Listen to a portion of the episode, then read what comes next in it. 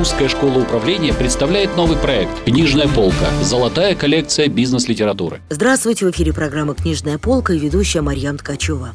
В рамках нашей программы мы делимся с вами актуальной информацией о книгах, которые преподаватели Русской школы управления рекомендуют к прочтению. И сегодня у нас в гостях бизнес-тренер, преподаватель Русской школы управления, эксперт в области маркетинговых коммуникаций Антонина Коробейникова. Здравствуйте, Антонина. Здравствуйте, Марьям. Э, снова рада видеть вас в нашей студии. И книга у нас также очень интересная, как и в прошлый раз мы с вами как раз говорили про книгу Роберта Челдини. И Да, сегодня да. мы с вами поговорим о книге Максима Котина «И ботаники делают бизнес». Вы знаете, да, это тоже одна из книг, которые вряд ли э, массово пиарщики или люди, занимающиеся маркетинговыми коммуникациями, будут читать, потому что, как правило, мы выделяем, выби- стараемся выбрать такие профессионально ориентированные Мгм. издания. Но я не могла обойти своим вниманием это издание, эту книгу, потому что она, по сути дела, раскрывает тот самый опыт реального бизнесмена в России, причем в глубинке России, и показывает детальные шаги, как он шел к своему успеху, через какие неудачи он проходил и так далее. Очень хорошее произведение. Вы знаете, интересное название «И ботаники делают бизнес». Да-да. Сразу вспоминается такая точка зрения, что троечники лучше устраиваются в жизни, э, потому что они привыкли выкручиваться, добиваться и, собственно, идти к цели всеми возможными средствами. А ботаники как раз, они более системные, и поэтому им двигаться сложнее. Автор, видимо, придерживается другой точки зрения. Вы знаете, я позволю свой ответ разбить на две части. Первая часть – очень спорное э, суждение, что троечники лучше устраиваются в жизни. Я должна вам сказать, что анализировала эту тему Мгм. достаточно глубоко. Посмотрите сами. а, У нас в классе большинство оказывается троечников.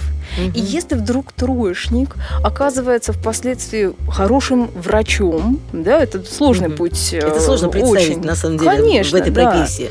Да, тем более мы знаем, сколько нужно учиться медикам. Это очень такой Ну, тяжелый и целенаправленный, прям скажем, труд, и профессия дается потом и кровью. И если вдруг троечник становится выдающимся врачом, если у него хорошо устроен быт, квартира, машина, дача и все остальное присутствует, у всех создается вау-эффект. Надо же, как устроился. Если отличник занимает ту же самую позицию Мгм. врача, если у него тоже есть квартира, машина, дача, налаженный быт, семья, дети, все считают, что так и должно быть. Потому что, понимаете, никого не он никого не удивляет, а он и так отличник, он и так рвался вперед. И у нас получается, что к отличникам э, требования всегда завышены. Если ты отличник, ты должен стать космонавтом. А если троечник вдруг стал врачом, значит вау. Отсюда и, знаете, такой диссонанс и ощущение, что троечники лучше устраиваются. Нет, просто они находят себя и прикладывают, видимо, нужное количество усилий. Maybe. Да.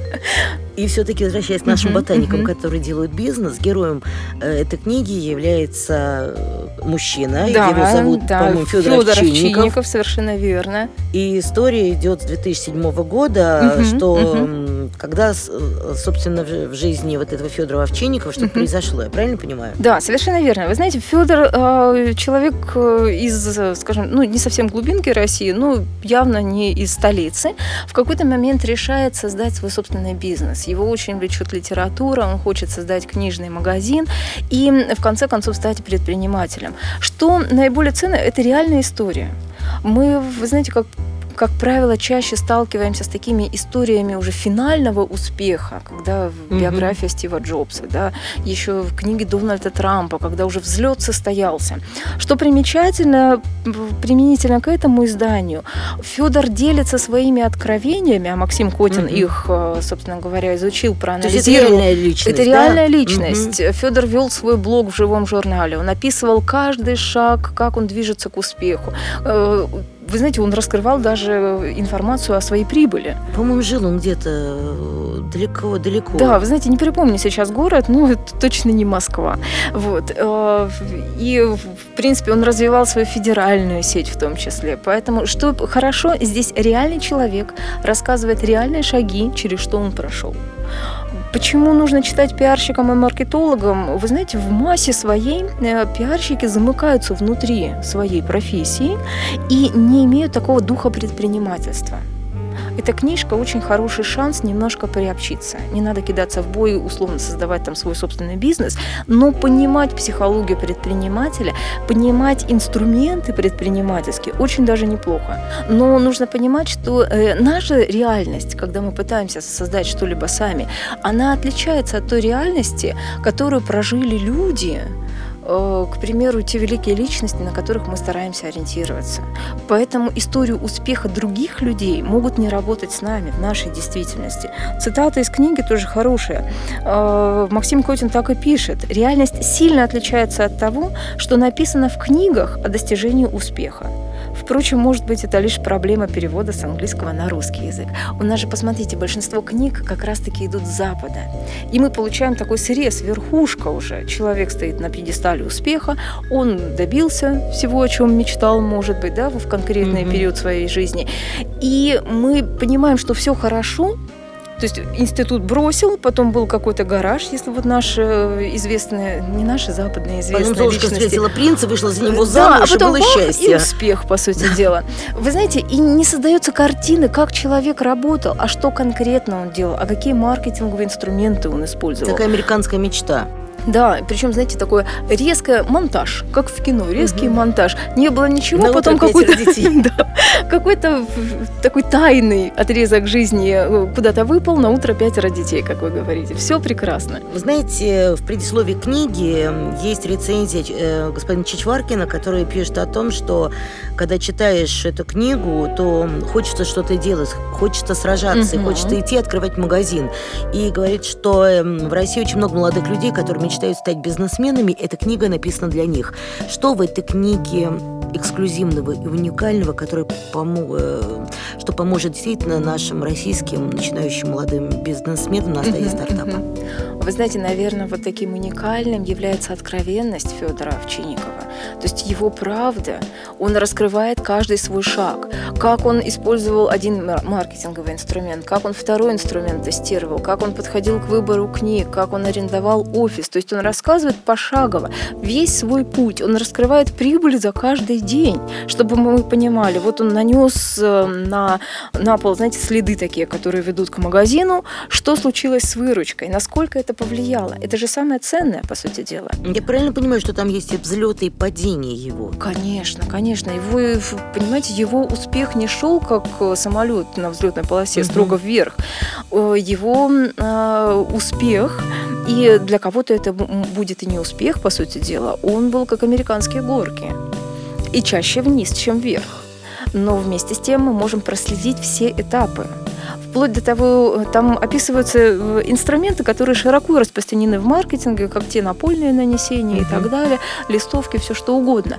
Очень часто мы кидаемся в эту сторону, не понимая, а что может быть после того, как мы внедрим этот инструмент. Грубо говоря, рынок достаточно большой, инструментов много. Конечно. И начинающим конечно. бизнесменам достаточно трудно как раз вот определиться с выбором, сориентироваться. Да, сориентироваться. Поэтому, в принципе, можно почитать, можно посмотреть реальный опыт нашего соотечественника, как он использует использовал инструменты в России, к какому, э, собственно говоря, результату они его привели, и уже отталкиваясь от этой информации, по сути, из первоисточника, планировать свою деятельность. Мне кажется, это отличный инструмент, отличная книга, да, чтобы да. особенно на стадии стартапа для людей, которые вообще хотят организовать свой бизнес или хотя бы разобраться в том, что у них э, в бизнесе не получается. Вы знаете, эта книга просто потрясающая и полезна еще, знаете, каким моментом? Очень многие бизнесмены, когда задумываются, начинающие бизнесмены, mm-hmm. вот те самые стартаперы, как их сейчас принято называть, э, сталкиваясь с первыми неудачами, вдруг понимают, что им чего-то не хватает и начинают винить себя что да, они не умеют, у них, извините, руки кривые и mm-hmm. так далее.